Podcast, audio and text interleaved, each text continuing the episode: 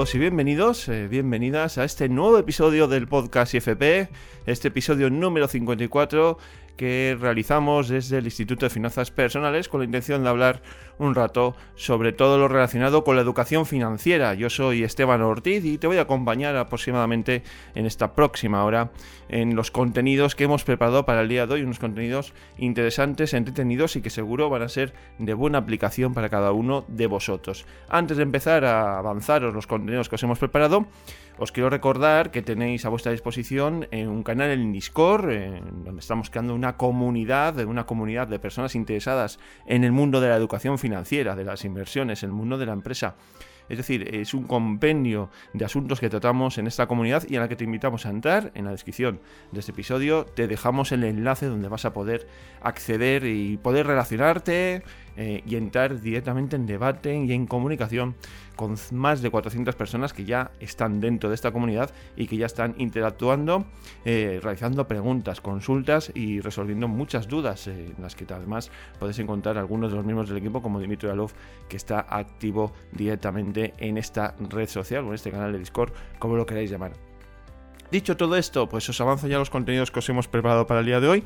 Para empezar, pues vamos a estar precisamente con el fundador del Instituto de Finanzas Personales, que fiel a su cita, Dimitri Oralov, pues va a estar con nosotros para hablar sobre el mundo de las deudas y las consecuencias que tiene vivir a crédito, vivir endeudado, vivir con deudas, ¿no? Qué consecuencias tiene en la vida de una persona, la problemática que genera y qué pasos podemos dar pues eh, para mm, evitar caer en esa tentación de las deudas, eh, vivir con un dinero que no es nuestro y en consecuencias pues poder eh, realizar o llevar una vida pues eh, más acorde a las posibilidades de cada uno. Vivir con deudas es un problema y Dimitri Alov nos va a dar las claves para intentar de una vez por todas eh, poner cartas sobre la mesa y resolver esos problemas que podamos tener con las deudas. Ya sabéis que hemos tratado muchas veces el tema de las deudas, las tarjetas revolving, de los créditos y hoy pues queremos seguir insistiendo en esta idea de que vivir a crédito es un problema y Dimitri Alov va a estar aquí para decirnos precisamente por qué es, un problema y cómo podemos resolverlos. A continuación también va a estar con nosotros Kiko García, estratega, inversor, ya está con nosotros en múltiples eh, podcasts y hoy nos va a traer la idea de cómo podemos eh, llegar a ser libres, ¿no?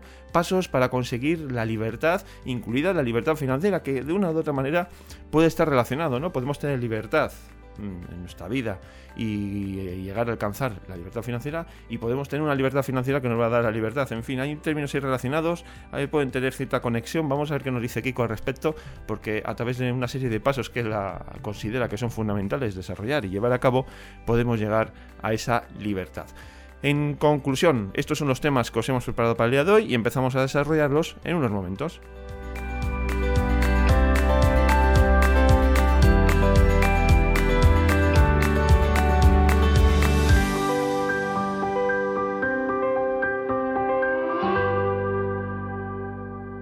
Pues empezamos eh, con el programa de hoy saludando al fundador del Instituto de Finanzas Personales, a Dimitri Oralov, que ya nos escucha. Hola, Dimitri.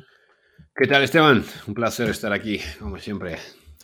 Bueno, hoy vamos a hablar eh, sobre deudas. Sabéis que desde el IFP pues, pretendemos eh, ayudar a, cuantas más personas mejor en su relación con el dinero y uno de los graves problemas que tiene la sociedad, hemos comprobado a lo largo de tantos años trabajando, sobre todo tú, Dimitri, pues el tema de las deudas, ¿no? Esa gestión del dinero que nos ahoga y que nos produce pues eh, diferentes problemas. Y hace poco, en diferentes podcasts hemos tratado precisamente por las tarjetas revolving, hemos hablado de deudas y hoy queremos profundizar un poco más y vamos a ir al, al nivel más eh, emotivo, ¿no? Al, a meternos en las sensaciones de las personas, en las emociones, en cómo se siente alguien que tiene realmente deudas y tiene un problema con el dinero. Y lo primero que te quiero preguntar, eh, Dimitri, ¿por qué la gente insiste en sabiendo los problemas que puede generar mm, vivir con un dinero que no es tuyo, eh, ¿por qué la gente se empeña día tras día o mes tras mes, como el espacio temporal que queramos marcar, en seguir viviendo de esta manera? A ver, la pregunta es buena, supongo que hay varias respuestas. La primera es porque somos seres humanos y en general, creo que ya lo hablamos en algún podcast, es humano querer placer a corto plazo sin pensar en las consecuencias a largo. Y al final, como vivimos una sociedad que ha cambiado tanto en tan poco tiempo, ¿no? ya alguna vez hablamos ¿no? de que pues hace, no sé, 80 años, una persona que vivía a crédito era una persona a la que se le miraba mal, ¿no? Era un, no sé, no era incluso como esclavo de, esta forma de vivir, era como la, perdón, basura de la sociedad, ¿no? Es como que no, no, no se, no estaba muy bien cotizado este tipo de comportamientos, ¿no?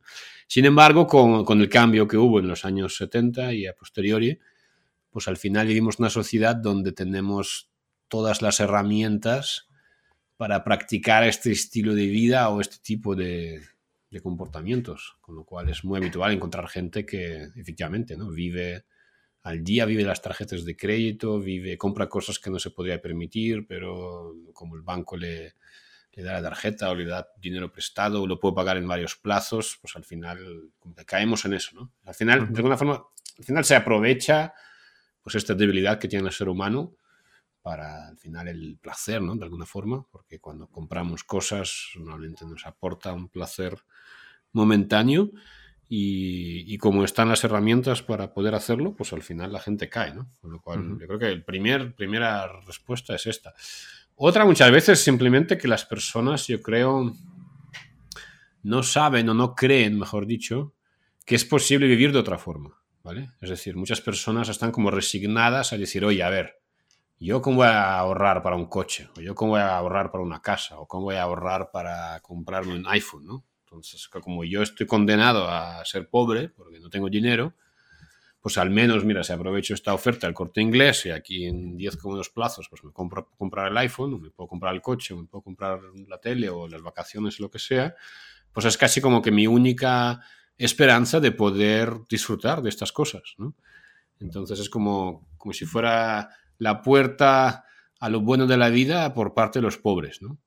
Y esto es algo humano otra vez, porque como no hay educación financiera ni tampoco interesa que la gente piense que existe otra manera, evidentemente no quita el hecho de que claro que existe, sino que casi que la otra manera es, al final aprovecha las mismas capacidades que tiene el ser humano sin embargo, no tiene tantas consecuencias negativas. ¿no? siempre hemos dicho que si un banco te presta dinero para que pagues tu iPhone en 10 cómodos plazos o te dé un préstamo para reformar tu cocina, el banco sabe muy bien que tú sí que tienes la capacidad de ahorrar, porque es justamente esa capacidad la que te hará después hacer los pagos. ¿no? Lo que pasa es que como pondrás los pagos en primer orden porque el banco se te lo va a cobrar sí o sí, cosa que podrías hacer con tus ahorros, ¿no? en vez de pagarle al banco, pagarte a ti mismo, y ahorrar sí o sí, con lo cual eh, poniéndole en prioridad, pues al final el banco cobra lo suyo y todos contentos, menos tú que tienes pues una deuda y pagas los intereses. ¿no? Pero existe otra forma de hacer las cosas y yo creo que es como la gente no,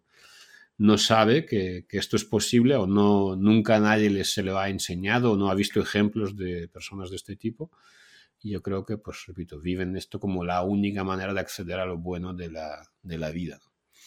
Y luego, bueno, a ver, tenemos la sociedad de consumo, sin duda. Decir, muchas personas simplemente compiten con aquello que, digamos, de lo que pueden presumir o de alguna manera, o sea, vivimos en una sociedad que ha, yo creo que no, no, se ha, no digo que se ha confundido, pero como que se confunde muchas veces o se intenta potenciar tú eres un poco pues lo que sea, ¿no? Lo que, lo que comes, lo que llevas, lo que llevas puesto, lo que vistes, lo que conduces, lo que... Entonces como que tú te expresas tu personalidad, lo que tú eres, es aquello que tú, pues, el nivel de vida del que tú dispones, ¿no?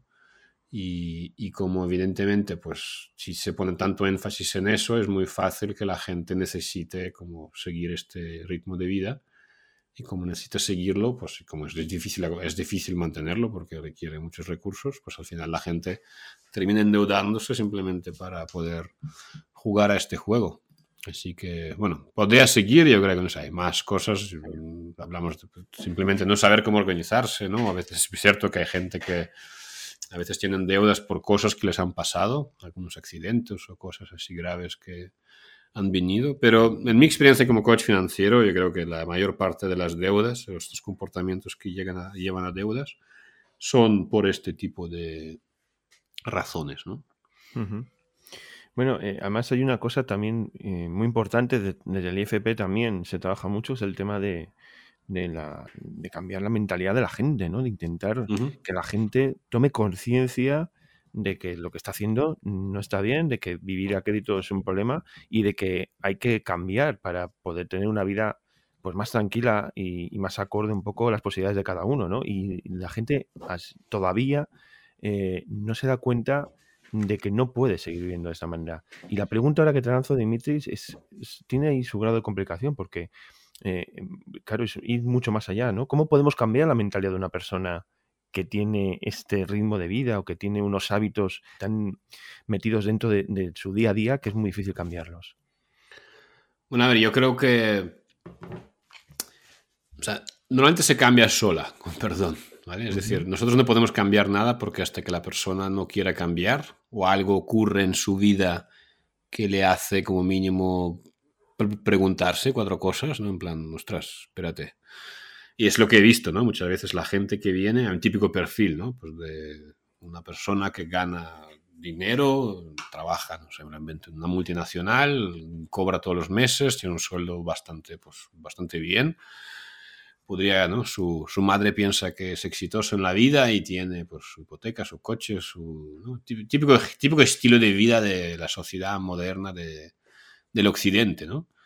Y sin embargo, claro, una persona que sufre por dentro porque él sabe lo mucho que le cuesta llegar al final del mes, al final, ¿no? A fin de mes, a pesar de tener un buen sueldo, sabe todas las preocupaciones, sabe todos los créditos que tiene y sobre todo sabe lo vacía que muchas veces es su vida porque bueno, algunos es cierto que tienen, por lo menos hacen lo que les gusta y como mínimo, pues oye, pero mucha gente ni siquiera es esto, ¿no? O sea, están ahí en un, un trabajo como consultor o consultora que odian desde hace más de 10 años, pero como no pueden permitirse quitar pues este sueldo del cual vive toda su familia o su estilo de vida está muy ligado a eso, pues es como una cárcel.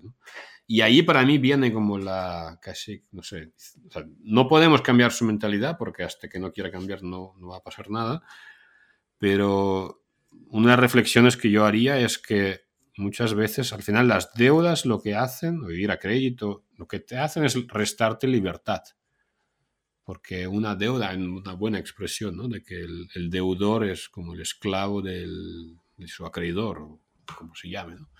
Incluso hay una frase bíblica, creo que de esto.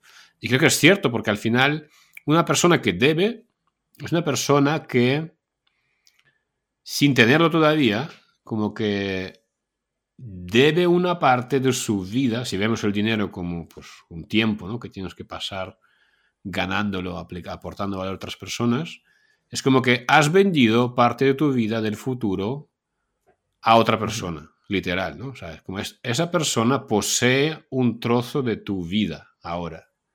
Por tanto, como es lógico, al final eres como parcialmente esclavo, ¿no? o no eres libre porque hay una parte de ti que es de otra persona. Con lo cual es justamente para mí como el principal problema que hay con las deudas, más allá del sufrimiento normal cotidiano, ¿no? de conseguir dinero para pagarlas y un poco todas las restricciones que muchas veces eso impone, es como esta falta de, de libertad, ¿no? esa falta de decir, ostras, hay una parte importante de mi vida que ya está decidida por adelantado, ¿no? O sea, es como los siguientes 30 años voy a estar pagando este préstamo, ¿no? Este coche que ya vale menos de lo que lo pagué por él, todavía me queda, ¿no? Es como, no puedo cambiar de coche porque es que si vendo este, aún debo dinero, ¿no? O sea, cosas de este tipo que es como que ya hay una, una parte de tu vida que ya está decidida y vendida.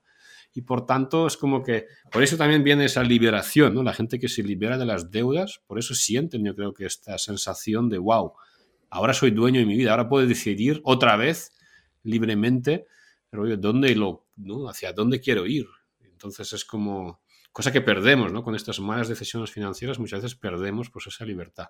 Con lo cual, pues eso, si tenemos que cambiar a las personas que creo que solo la vida les puede cambiar, yo creo que les haría reflexionar sobre esto, ¿no? O sea, si tú quieres ser dueño de tu vida, o tú quieres que parte de tus decisiones ya están como predeterminadas, porque sin duda alguna pues eso ocurre un poco así, ¿no?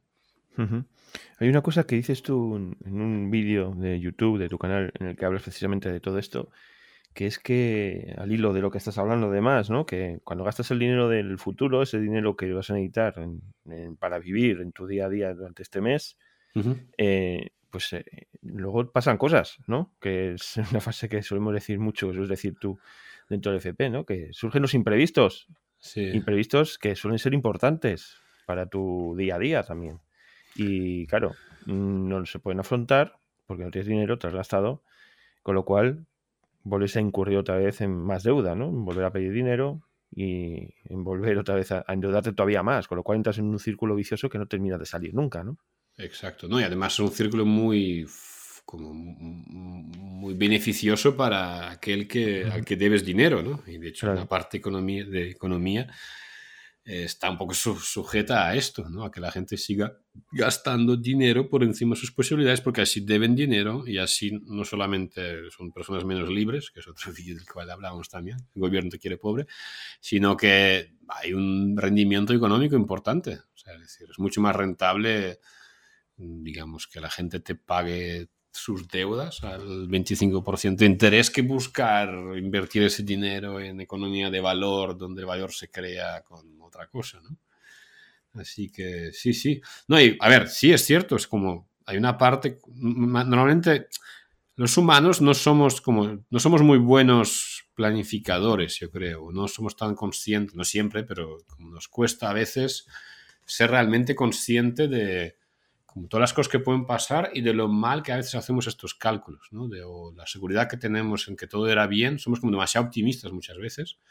Y es cierto que en la vida pues ocurren cosas y muchas veces la planificación, porque además cuando hacemos, cuando tomamos la decisión, normalmente nos conviene ser optimistas, porque ser optimista significa que sí vas a poder firmar este préstamo y sí vas a poder disfrutar de este coche, tele, viaje, etc. ¿no? Te conviene porque si te pones pesimista, eh, quizás te quedes sin aquello que deseas.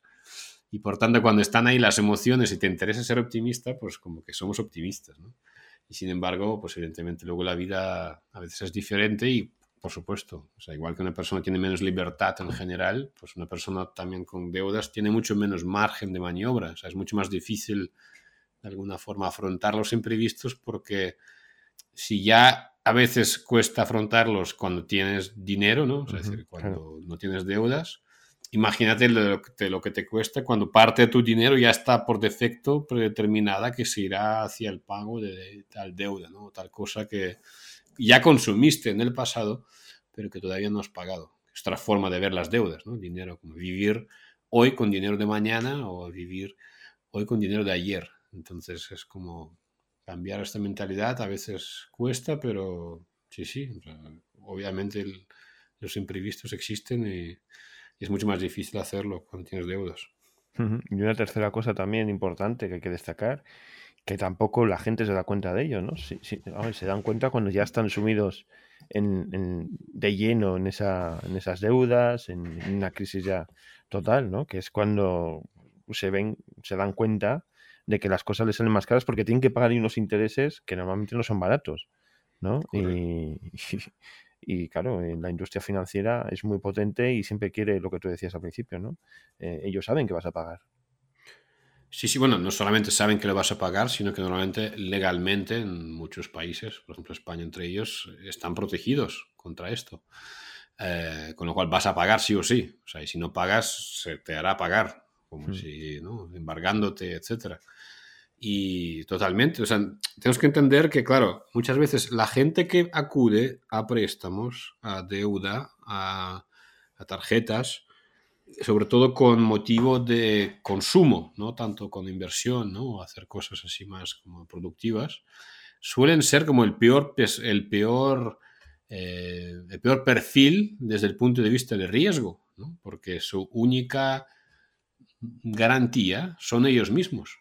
Si tú compras una vivienda, ¿no? Eh, pues tú después puedes hacerlo bien, mal, lo que sea, pero la vivienda está ahí, ¿no? Estás comprando como un activo. Por eso, cuando tú vas a pedir una hipoteca, el banco te lo presta a un tipo de interés bajo, ¿no? Suele ser como uno de los más bajos que hay.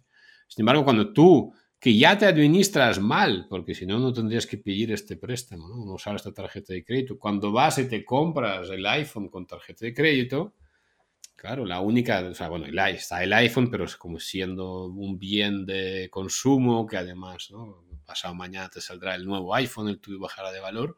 O sea, todos estos bienes de consumo suelen muy rápidamente bajar de precio, eh, con lo cual eres como la, peor persona a la que prestar dinero, porque no, te organizas bien. Con lo cual es lógico que al tener más riesgo, pues todos estos préstamos son los más altos, tienen tipos de interés más altos. Con lo cual es un poco absurdo, ¿no? Porque como que la gente que más lo necesita son los que más tienen que pagar y la gente que menos lo necesita, porque ya se gestionan bien, pueden acceder al dinero a tipos de interés mucho más bajos. Con lo cual, en general, también es como otra enseñanza de la vida, ¿no? De si tú, eh, en este sentido, a nivel económico, a nivel de inteligencia financiera, pues como que creas un tipo de comportamiento, un tipo de hábitos, un tipo de mentalidad que, que va como en la dirección de aquello que te va bien. O sea, cuanto más financieramente eres inteligente, curiosamente más fácil lo vas a tener. Incluso el banco, ¿no? Como que mira que el banco que nunca mira por tus intereses, incluso el banco al final te potencia pues aquellas decisiones que al final pues, suelen ser buenas, ¿no? Para ti. De hecho, es, es curioso, ¿no? Bueno, esto es un tema muy extenso, ¿no? Hemos tratado de, ver un poco de que la gente tome conciencia de lo que supone en, sí tener deudas y, no disponer de, tu propio dinero, porque podemos adentrarnos también quizás en, la cuestión emocional, ¿no? En ese tema en el que no estamos tranquilos, eh, tenemos un rum rum permanente en la cabeza, tenemos que pensar eh, y buscar fórmulas para llegar a fin de mes, para encontrar más dinero, para poder pagar esos créditos en, definitiva, para poder vivir, ¿no?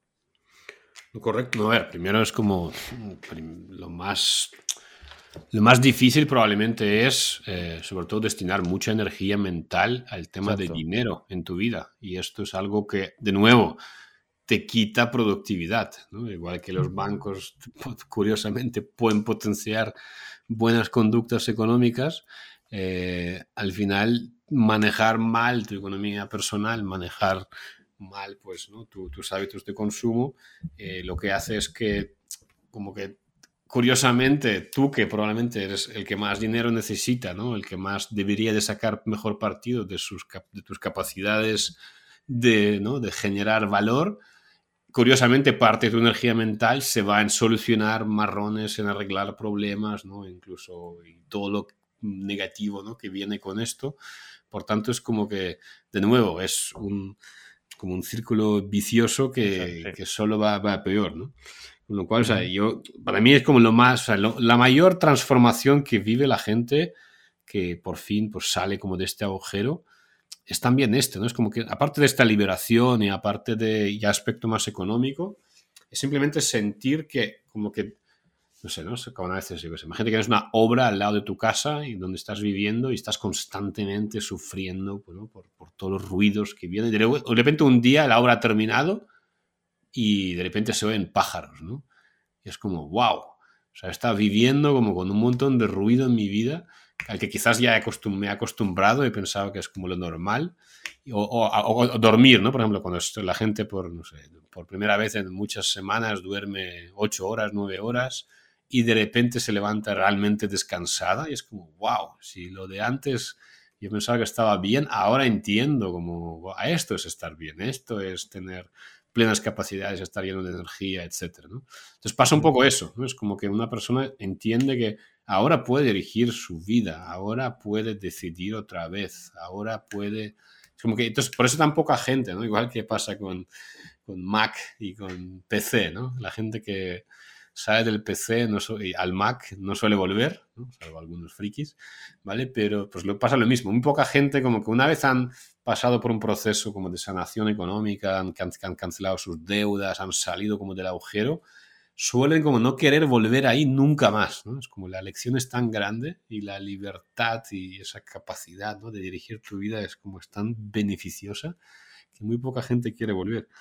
Con lo cual creo que sí. Además es eso, ¿no? También está la parte esta como de, pues lo que hablamos en el segundo punto, ¿no? De que como que parece que no hay otra forma de conseguir las cosas o de disfrutar de la vida y mucha gente como que se incrusta ahí en este pensamiento, ¿no? De casi pues escasez o que soy pobre, voy a ser pobre toda la vida, empezamos a mirar mal a la gente que tiene, pensamos a odiar a los ricos, simplemente ¿por qué? Porque como que nos hemos acostumbrado a esta idea, de que nosotros para poder tener las cosas bien que queremos, la única forma es, pues eso, ¿no? Pillar dinero prestado, dar parte de nuestra vida, comprometer nuestro futuro. Y esto tiene, evidentemente, un, impacto, sobre todo, repito, a nivel de cómo vivimos la vida y, lo productivos que, somos, ¿no? Las cosas que podemos llegar a hacer. Así que, bueno, sin duda, es un aspecto a ver, no hace falta. Todo el mundo que ha tenido una deuda ya conoce muy bien y sabe muy bien cómo, que, cómo se, cómo se vive eso y cuando la has cancelado, pues eh, la propia experiencia te, te muestra mucho más de lo que aquí Dimitri te puedo contar en un podcast. Pues sí, un poco al final con esta charla, pues queremos, ya lo vengo repitiendo a lo largo de toda la intervención, pues que la gente tome conciencia eh, muchos de vosotros ya pues, eh, sois eh, seguidores tanto del IFP, habéis hecho alguna formación, seguís a Dimitri en su canal de YouTube, sabéis un poco en la forma de, pensar de, lo que es el IFP y bueno, pues pretendemos seguir insistiendo en que el principal problema, uno de los principales problemas que tiene la sociedad en general es vivir a crédito, vivir con deudas, sumirse mes a mes en un en una situación que, conlleva pues problemas personales, problemas eh, pues, psicológicos, eh, malestar en general y que bueno, pues todo tiene remedio, se puede poner, eh, se pueden hacer las cosas de otra manera y es un poco el punto de inflexión que queremos incidir, que la gente tome conciencia y salga de esos problemas que, les van a llevar a, tener una vida mucho mejor, al fin y al cabo. Si me permites también, Esteban, porque es lo mismo que me pasó con, con, YouTube, que tuve que grabar como otro vídeo, eh, hay un aspecto del tema de las deudas que suele escapar de la visión cuando hablamos de esto, y es que parece ser que como que el objetivo de la vida es como salir de deudas, ¿no? Está súper bien y te va a aportar todas estas ventajas de las que hemos hablado, pero que no nos equivoquemos en el sentido de que hay otro objetivo que es impensable para alguien con deudas, que es que, ¿no? siempre hablamos, en varios podcasts aquí hablamos, no vas a tener jubilación. O sea, tu obligación es crearte tu propio futuro financiero, porque probablemente, nosotros si eres joven, no va a haber nadie ahí mm, después para aportarte pues esta pensión a la que están acostumbrados tus padres. ¿no? lo cual, y esto es impensable, o sea, es impensable construir tu columna de activos, es impensable ahorrar dinero, es impensable crear cosas, sobre todo cuando pues estás ahí solucionando en tu día a día problemas banales de deuda, de préstamos, de cuotas, etc. Con lo cual, simplemente eso, ¿no? Como que no nos perdamos. O sea, salir de deudas es el nivel 1 o el nivel 0, pero luego hay más niveles, ¿no? 2, 3, etcétera. Pero es el primer paso, como tú dices, a poner remedio y que no te vuelva a pasar eso, esos problemas que has tenido, ¿no? Sí, sí, simplemente eso, ¿no? Cuando, no perdamos de vista que es como solo es el primer nivel, cual hay mucho que avanzar, así que como que no perdamos mucho, salgamos de ahí para empezar a construir, porque los demás están construyendo. No importa, entonces que mirar a los demás, pero es digamos que si quieres avanzar hay muchos niveles y, cuanto más rápido pases el primero, que ya te va a traer mucha satisfacción, liberación y un montón de ventajas, pero eso, ¿no? Que no olvides que hay otros retos también que hay que, para los que hay que prepararse y es mucho más fácil afrontarlos cuando no tienes que estar pensando constantemente en cómo pagar la cuota del banco de este mes. Bueno, pues dicho queda, eh, esperemos que nuestros oyentes, pues, eh, pues eso, tomen conciencia, pongan remedio y empiecen a construir, como bien ha dicho Dimitri, pues unas bases sólidas para que no tengan problemas en el futuro y eh, piensen, pues eso, en, el, más en el largo plazo que en, vivir con un hilo que no, que no tienen. lo dicho, muchas gracias por estar un día más con todos nosotros. Ah, un placer tremendo. Un abrazo.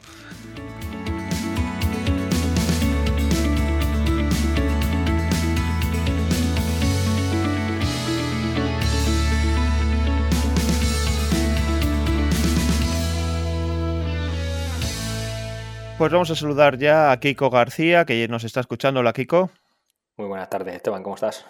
Bueno, Kiko es uno de los miembros del equipo del IFP, es estratega, inversor y bueno, está al mando de la parte de, los, eh, de las inversiones eh, de este Instituto de Finanzas Personales. Eh, hoy vamos a hablar sobre libertad, pero vamos a enfocar sobre esa faceta, ¿no? Que pues no libertad financiera, porque bueno, es un tema muy llamado, muy llamativo, que todo el mundo aspira a llegar, pero vamos a hablar de libertad en el sentido de pues eso, hacer lo que queramos con nuestra vida y enfocarla en la dirección que más nos gustaría, en esas cosas que nos gustaría hacer, ¿no? Y para ello, pues vamos a fijarnos en qué etapas, en qué pasos hay que dar para llegar a esa libertad. Y Kiko, precisamente ahí te lo dejo. ¿Qué pasos hay que dar para llegar a ser libres eh, y hacer lo que queramos en nuestra vida? Eh, bueno, pues para mí hay como cinco grandes bloques que ahora, comentaremos, ¿no? Pero quería hacer un comentario a esto que habías eh, empezado a iniciar tú en esta conversación, que era el tema de la libertad financiera, ¿no? Es un concepto, no sé si porque vende mucho, porque la han prostituido. Para mí creo que al final no es lo importante, ¿vale? La, gente se fija en, libertad financiera, siempre te habla de libertad financiera, que quiero seguir la libertad financiera, que si nos vamos hablando coloquialmente al diccionario, lo que la libertad financiera eh, significa es que de alguna manera tus ingresos cubren tu estilo de vida, ¿no? Eh, lo que tú eres que, capaz de generar em, pasivamente, digamos, como lo suelen decir, al final no es tan pasivo, pero es esos ingresos pasivos o esos ingresos recurrentes que tú puedes tener mes a mes, eh, son capaces de, cubrir tu nivel de vida, ¿no? Y, en ese sentido, cuando ya, cuando ya eh, la cuenta sale como positiva, eh, es cuando has alcanzado esa libertad financiera. Aquí podemos hablar de ingresos pasivos, podemos hablar de muchas cosas, pero eh, al final a donde yo quiero llegar es que es un paso intermedio a lo que la gente realmente quiere. La gente no quiere libertad financiera. La libertad financiera es un paso intermedio, un hito hacia la libertad sin financiera.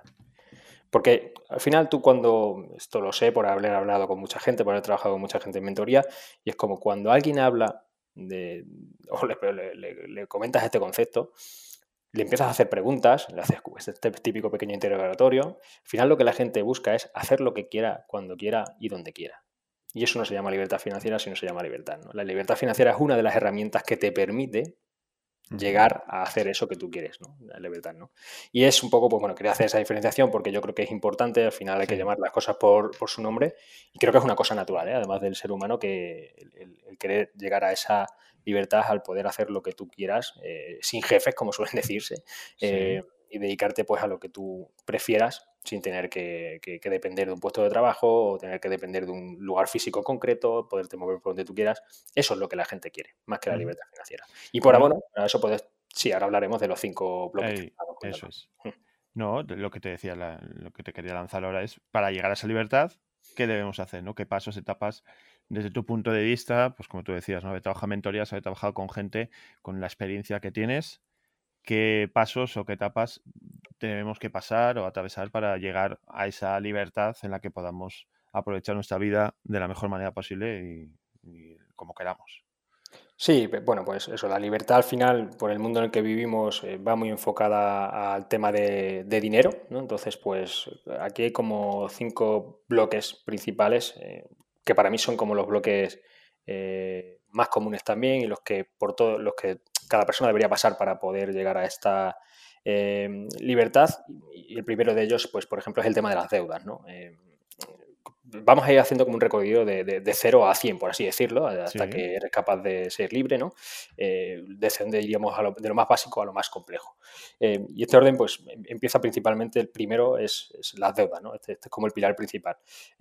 aquí puedes empezar en el nivel 0, que no tienes deuda, es decir, una persona que no, no tiene ningún tipo de deuda que pagar, no tiene hipoteca, no tiene nada, digamos que empieza como, de cero con su propio trabajo, o puede haber gente que empiece pues incluso de menos 100, por así decirlo, porque tiene alguna deuda atrasada, tiene hipotecas, tiene cargos, y son cosas que habría que, que, solucionar antes de pasar al segundo paso. Entonces aquí Perfecto para la persona aquella que no tenga deudas. Bien, vas el primer paso casi que lo tienes completo.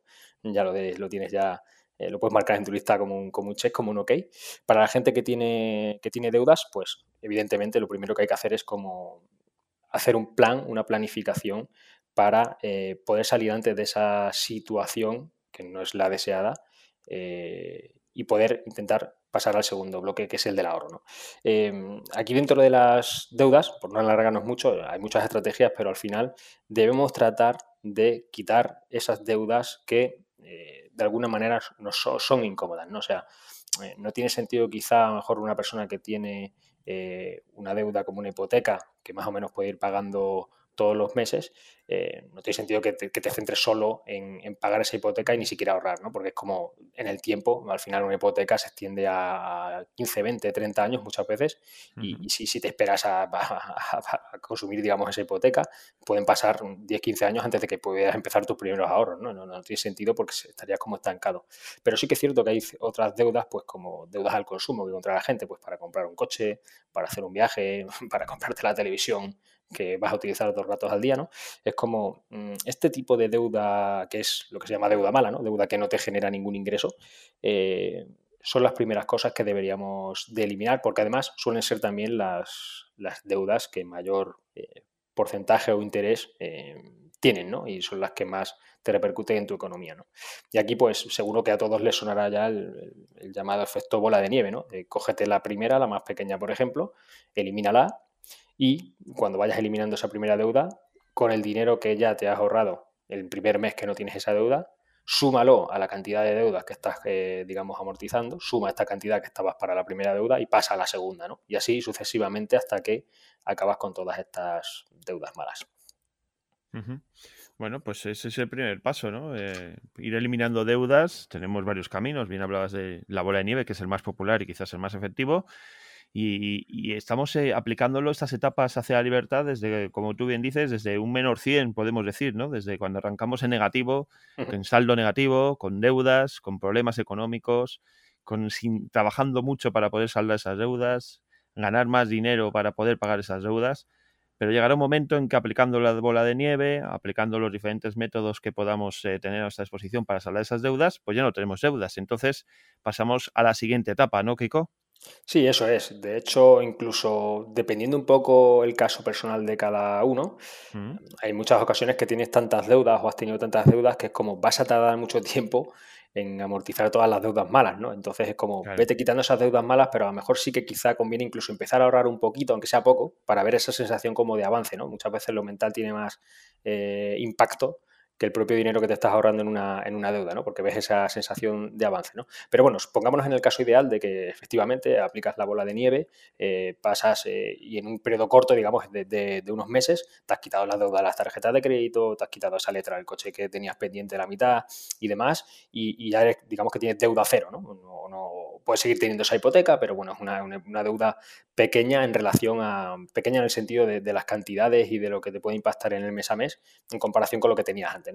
Pongamos que has pasado esos meses, sí, ya pasarías al, al ahorro. Y el ahorro no es más que, eh, pues de alguna manera, eh, una vez que tienes cubierta esa parte de, deudas, porque es como salir de la UCI, porque estás en una situación eh, mala, es pues mes a mes ser capaz de ingresar más de lo que gastas, ¿no? De alguna manera, el que te quede siempre un remanente cada mes del que tú puedas guardarlo, almacenarlo, para empezar a, em, empezar a crear esos colchones, esos márgenes que te permitan, eh, pues posteriormente, en etapas posteriores, pues por ejemplo, invertir.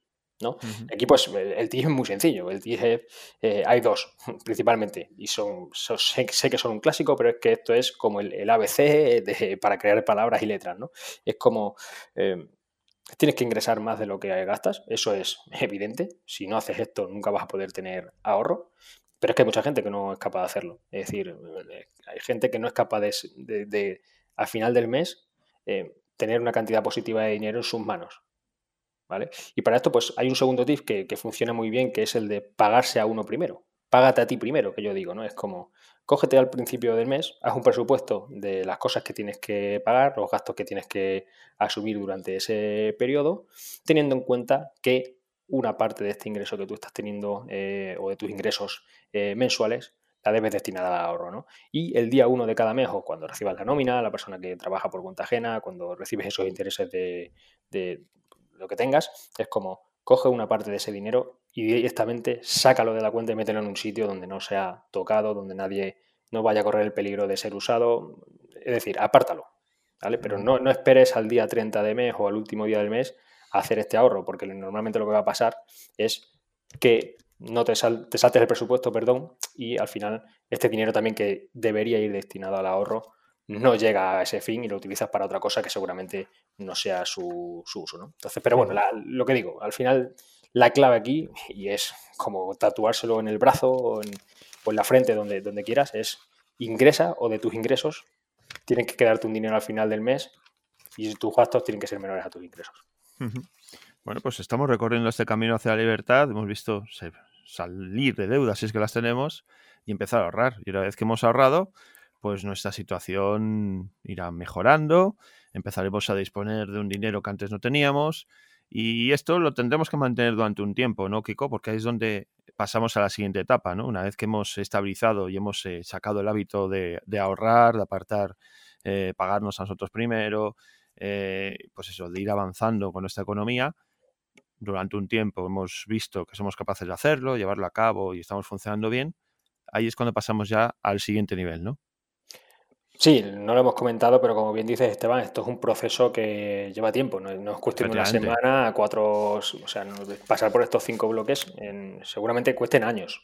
O sea, hay que ser realistas, ¿vale? Eh, esto es así, costará. bueno, estamos haciendo un mapa del camino que debe seguir alguien que se quiere plantear eh, pues vivir un poco de, lo que le guste, lo que quiere, ¿no? Entonces, en este mapa no vamos a marcar fechas porque es lo que tú dices, habrá gente que vaya más rápido, otra más despacio, lo normal es que nos lleve un tiempo porque muchas veces tenemos que aplicar hábitos nuevos y los hábitos nuevos, pues muchas veces hasta que no los replicamos y no somos constantes a la hora de hacerlos, pues no los vamos a, poner, a llevar a la práctica de una forma constante, ¿no? Eh, pero una vez que lo hemos llevado a cabo, pues eso puede ser cuestión de meses, incluso años, pues vamos avanzando y vamos discurriendo por este mapa que estamos creando hoy, que es el Camino a la Libertad y que tiene esas diferentes etapas. Eso es, y pues siguiendo un poco con el hilo que teníamos, este tercer bloque que es, yo lo llamo maximizar tu situación, ¿no? O optimizar la situación en la que vives actualmente. Y es tan sencillo como pararte a pensar en el punto en el que estás, una vez que ya, eh, digamos, de alguna manera has enfocado tus deudas y ya has corregido ese problema, también has empezado a ahorrar y ya has llevado un tiempo ahorrando y esto te ha permitido pues tener un colchón, tener ahí una, un dinero apartado por si hay algún tipo de problema. Entonces, eh, el, optimizar tu situación, maximizar, tu, maximizar perdón, tu situación, es o no es más que sentarte una tarde a analizar tu vida, ¿no? A día de hoy es qué puedo hacer yo, o sea, con las herramientas que tengo a mi disposición, con la situación, con el empleo que yo tengo ahora mismo, qué puedo hacer yo para maximizar este, por ejemplo, este ahorro que me entra cada mes. Imagínate, yo soy una persona que gano 1.500 euros al mes y tengo de gastos 1.000, ¿vale? Pues tengo un, sabes que tienes un excedente, un ahorro de 500 todos los meses. ¿Qué puedo hacer yo para maximizar esta situación? Para ir más rápido, ¿no? ¿Qué, puedo hacer para, pues lo que, lo que estábamos hablando antes, para acelerar este proceso e intentar llegar a la libertad lo antes posible, ¿no? Y, aquí muchas veces eh, son cosas que no, no, es, no es reinvertir la rueda ni buscar el nuevo método novedoso que, que te están vendiendo por ahí o que, o que has leído en algún sitio y, probar a ver si funciona. No sé, son cosas tan sencillas como pequeños hábitos, pequeñas rutinas que tú puedes instaurar en tu, en tu vida y que de alguna manera u otra te van a permitir avanzar. ¿no? Y esto no es solo enfocarlo eh, al hecho de, por ejemplo, generar eh, más dinero, que esto lo voy a dejar un poco para el cuarto, para el cuarto bloque, eh, sino incluso en el día a día cosas que tú puedes ir haciendo para prepararte para esa libertad, ¿no? Eh, porque no perdamos de vista que aunque nosotros queramos llegar a la libertad y un día lleguemos a la libertad, eh, de algo tenemos que vivir.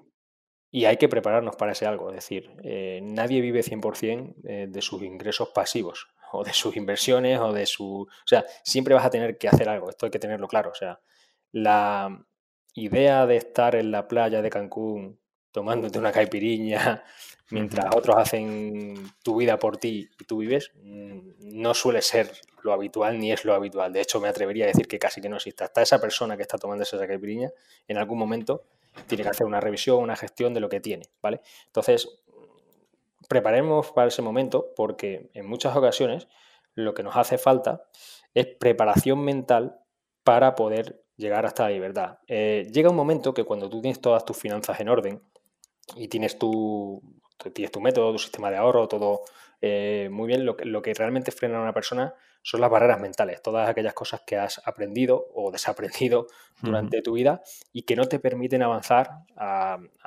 hacia aquello que tú quieres, ¿no? En este caso lo, que estamos hablando que es la libertad, ¿no? Muchas veces tu entorno te va a tocar eh, cambiar de entorno. Esta es una de las cosas que se puede hacer para maximizar, maximizar tu situación. Si tú quieres ser libre, rodeate de gente que ya es libre o está siendo o está yendo en camino de ser libre. No te rodees de gente, pues, por ejemplo, que está trabajando por cuenta ajena toda la vida, porque esta gente no te va a llevar al punto que tú quieres llegar. O sea, hay la regla, que es también mm, tremendamente conocida, seguro que se ha hablado de este, en este podcast de FP muchas veces, que es, eres la media de las cinco personas de las que te rodeas. Si tú quieres ser libre, rodeate de cinco personas que son libres. Si quieres ser rico, rodeate de cinco personas que son, que, son ricos o están siendo caminos de ricos. Si quieres ser pobre, rodeate de cinco personas que, son pobres o viven eh, con poco dinero, ¿no? Entonces es como... Eso son, esto es una, por ejemplo, es una cosa que podemos hacer, ¿no? Hay un ejemplo personal, yo por ejemplo cuando, cuando estaba en la empresa, ahí también podíamos, eh, pues por ejemplo, eh, teníamos la, posibilidad de, de, tener un vehículo, ¿no? O sea, eh, imagínate, yo estaba en esa situación que, podía dudar porque yo no tenía coche, ¿no? Y decir, oye, eh, ¿qué hago? ¿Me compro un coche o maximizo, maximizo la situación en la que estoy y veo qué puedo hacer, ¿no? Entonces yo me senté una tarde y dije, pros y contras de comprar un coche.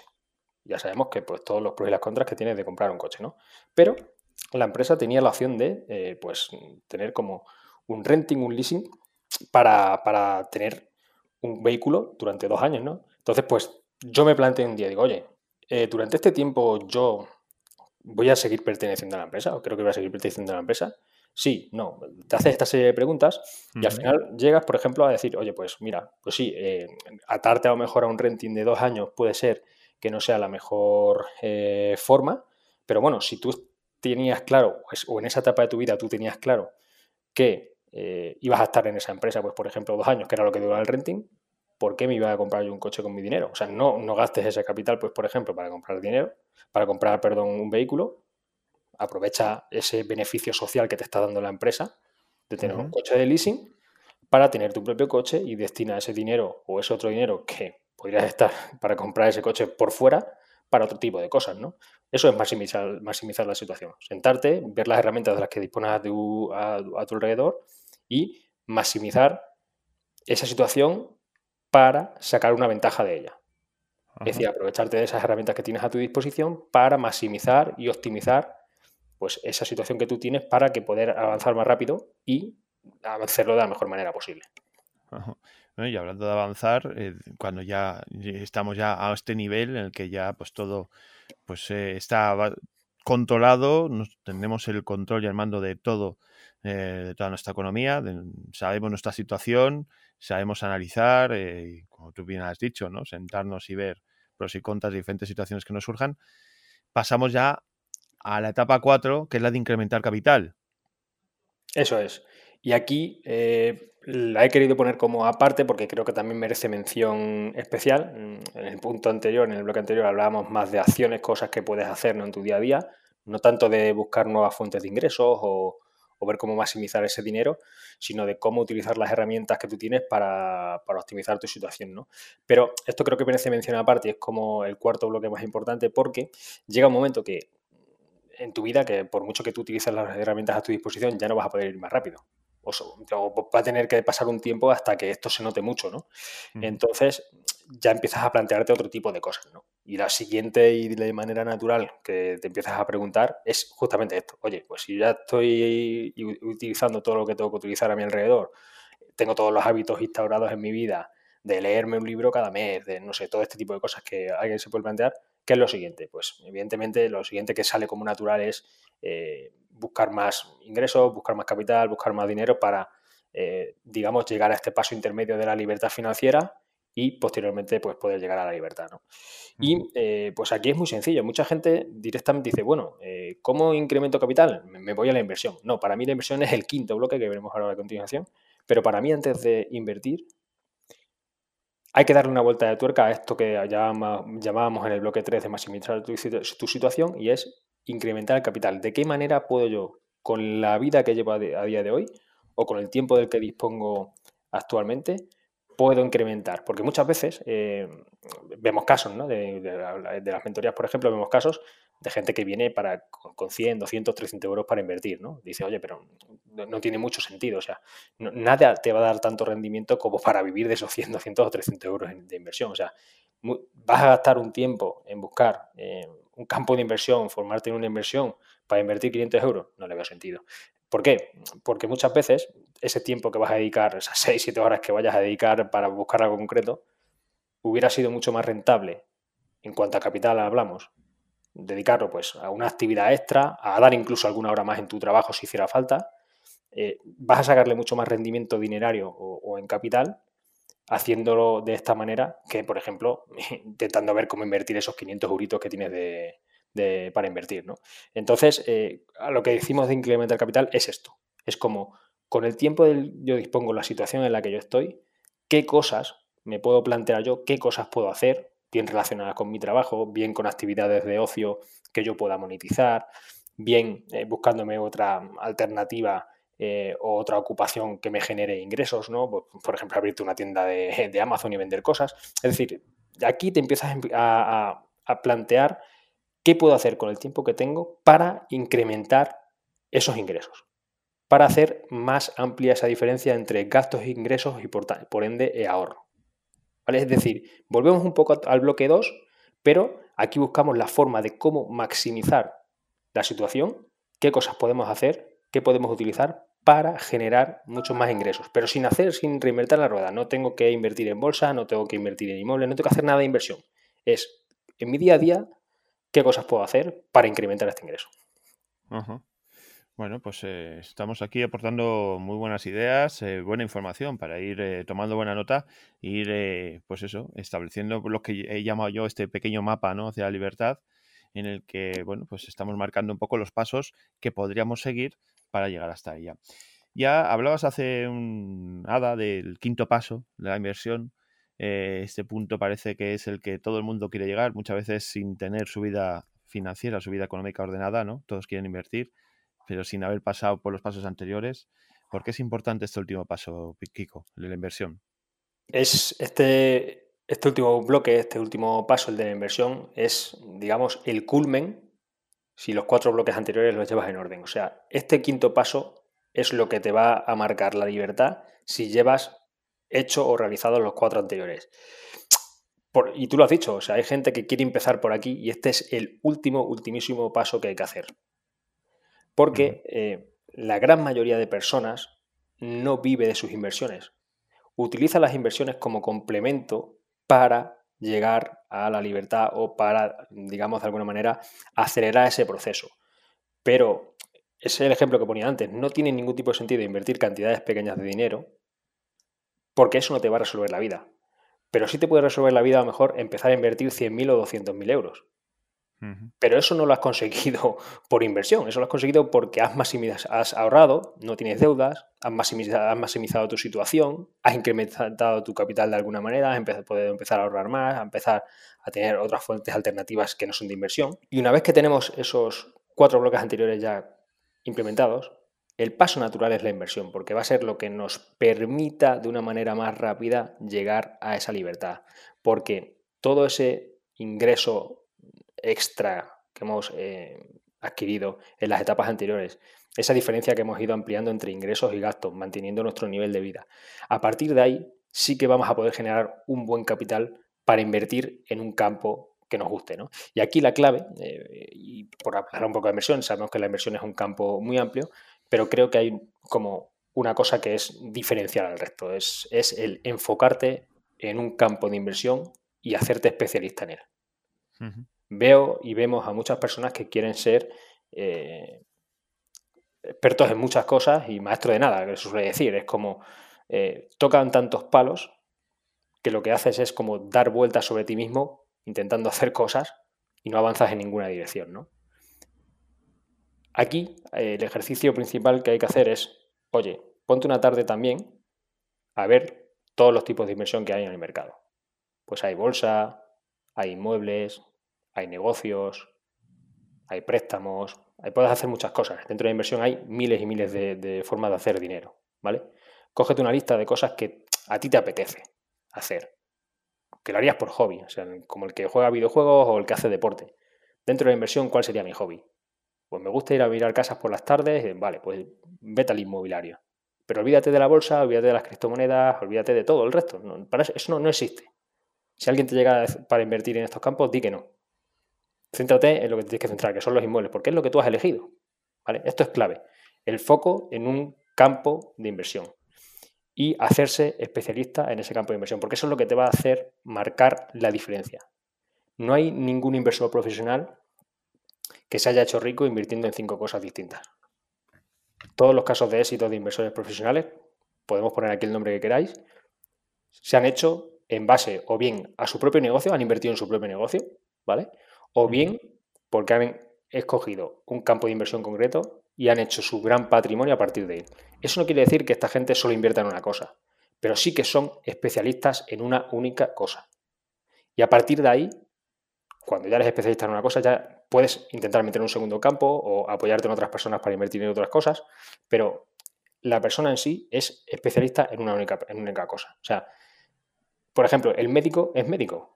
El médico no es médico, mecánico y camarero, para que se me entienda, ¿vale? Pues esto de la inversión es lo mismo. El que es inversor inmobiliario es especialista en inversión inmobiliaria. No sabe de bolsa. O puede conocer, pero no es experto en bolsa, ¿vale? Y eso es donde quiero llegar. Y esa es la clave del punto de la inversión. Ajá. Bueno, pues eh, interesante esta última aportación que nos has hecho, Kiko, sobre cómo eh, lo importante que es eh, dedicarnos a, un campo en, el mundo de las inversiones. has puesto el símil, ¿no? De, cualquier otros pues oficios o profesiones, ¿no? Que el médico es médico, efectivamente. pues el que quiere dedicarse a invertir en bolsa, pues deberá dedicar en bolsa y, olvidarse de dedicarse a, otros campos que le pueden distraer y le van a hacer perder el foco y, además eh, dejará de aprovechar oportunidades seguramente buenas eh, por tener tan diversificada esa intención de, invertir. Bueno, Kiko, hemos marcado los cinco pasos, este mapa para llegar eh, a conseguir la libertad y, también, pues, desde ese punto de vista, poder hacer todo lo que queramos hacer en nuestra vida con total alegría y sin ningún eh, miramiento hacia atrás. ¿no? no sé si tienes algo más que añadir con todo lo que hemos dicho antes de despedir. No, simplemente pues para aquella persona que todavía tenga dudas de esto que hemos estado hablando, pues un refrán muy bueno que hay que es que el mejor momento de plantar un árbol era hace 20 años y el segundo mejor momento es ahora, ¿no? No te desanimes si, si tienes deudas, no te desanimes si eres una persona que estás empezando eh, pues a hacer este tipo de cosas ahora o hace poco. Empieza a plantar tu árbol y verás empezar a ver resultados eh, en un tiempo. Bueno, pues dicho queda, Kiko, eh, placer enorme poder haber disfrutado, haber disfrutado de esta conversación, de esta esta propuesta que nos has traído hoy y estamos encantados de compartir contigo este tiempo y esperamos que estés con nosotros en los próximos podcasts. El placer es mío, Esteban. Que tengas un excelente día por ahí.